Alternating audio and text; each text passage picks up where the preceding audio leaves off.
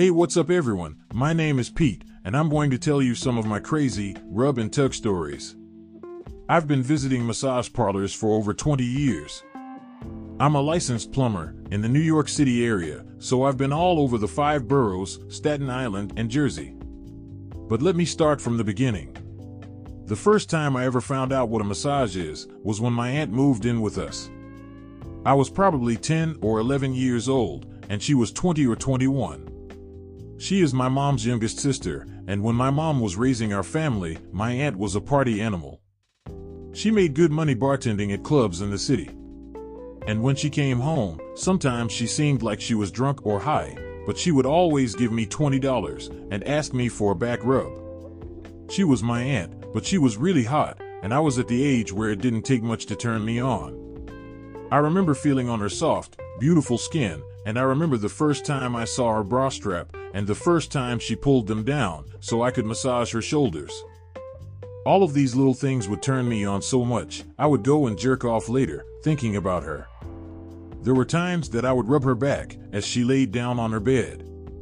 It was the first time I saw thong underwear as she pulled down her pants so I could massage her lower back. These were my earliest memories of any kind of massage.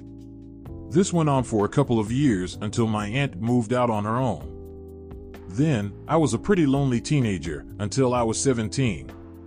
I had one girlfriend my senior year of high school. We went to prom together, and we lost our virginity to each other. She went to USC, and I didn't go to college. I kind of just fucked off for a few years and drank with my friends. One of my friend's cousins told us about a Chinese massage parlor that gave happy endings. We all decided to go one day, but I chickened out and went home. My friend told me it was worth the money, and I ended up going by myself later on that night. I thought it was way too awkward walking in there with a bunch of dudes. So, long story short, I went in and got an amazing happy ending. The older Chinese lady made me come faster than I could make myself come. It blew my mind. I quickly became a regular at this massage parlor. Then, when I learned about websites like Craigslist and more recently Backpage, I was addicted. I would go to a different massage parlor at least once a week. Some of the Latina massage parlors were quick to offer sex, and they became a favorite of mine. I also liked finding random chicks on Craigslist, trying to make some quick cash. So one time, had a Chinese rub and tug, I went on a Sunday. It was a football Sunday, and I had just left my buddy's house after drinking about 10 beers. As I was laying on the massage table, I almost thought that I was going to have trouble getting a hard on. But once we got into it, it wasn't an issue. Like I said before, these women are professionals. They know the perfect technique to get the job done. But 10 beers was a lot for me. I had no problem getting it up, but I wasn't even close to coming, not even after 15 minutes of the Chinese death grip. The massage girl was visibly getting tired. She switched arms several times before giving up. She was huffing and puffing, making it obvious that she was frustrated. She abruptly left the room, and I was confused and disappointed. I thought I was going home with blue balls until the door opens and a fresh faced Chinese relief pitcher came in. I guess I wore out the other girl's arms, so they brought in the ace of the place. She was much prettier, and she immediately took off her shirt. She had beautiful, perfectly round titties, and she told me to touch them. It definitely helped, but it still took me probably another 10 minutes to come. I definitely felt like I got my money's worth on that day. So, here's another time when I found a girl on Craigslist, her pictures looked real, and she was smoking hot. When I got to the place, she was even hotter than the picture. And she was young, 20 or 21. She massaged me only for a couple minutes and then she started playing with my cock. She offered to blow me, and I was down for that.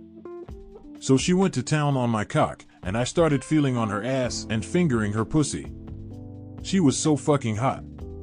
Probably the hottest girl I had ever gotten a massage from. It was a great time, until I was putting on my clothes, and without thinking, I kind of scratched an itch on my nose. That's when I smelt a horrific odor from my fingers. Her pussy smelled so bad, it left a wretched stank on my fingers for days. I washed them with soap and water at least 10 times that night. I used hand sanitizer and straight up rubbing alcohol, nothing got rid of the stench completely. If I had met this chick randomly, I would have stuck my tongue deep into her pussy without a second thought. That's how gorgeous she was. Thank God I didn't, I would have puked. There was no way I could play it off. God damn, that was the stankiest pussy I had ever come across. And I have fucked a lot of whores. Speaking of whores, I was in Charlotte, North Carolina for a cousin's wedding one weekend. I had my own room at the hotel, and I mostly partied with my cousins at local bars. The night before the wedding, I looked on Craigslist and found a hot black chick that was doing outcalls. I haven't been with a lot of black chicks, but that night I was in the mood for one. So I called up and scheduled the massage to happen at my hotel room. It was probably 1 or 2 a.m. when I set it up. She showed up and it was almost 4 a.m. I was shit-faced wasted, but it's always awkward when they show up at your place. So she walked in, and right away she asked to use the bathroom. It was a small hotel room, so I sat on my bed and waited for her to finish up in the bathroom.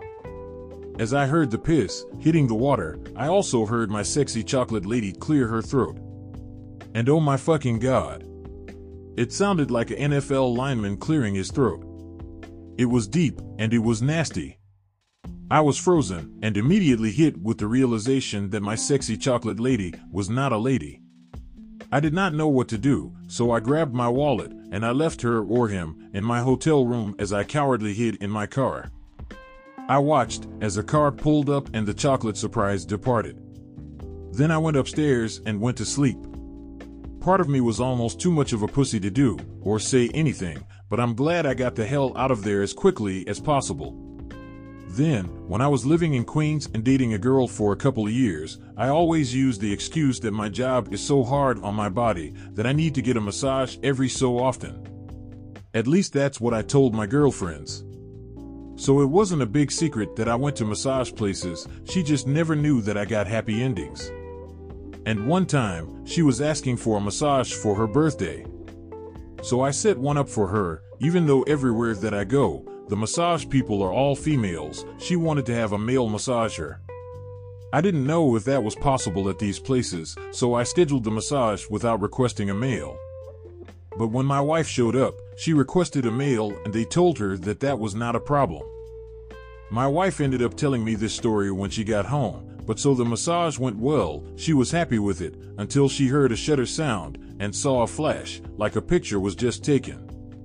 She jumped up and looked back, and the Chinese guy was taking a picture of her ass and pussy. She went to grab the phone, but she wasn't able to. She yelled for people at the front desk, and the guy disappeared into the back.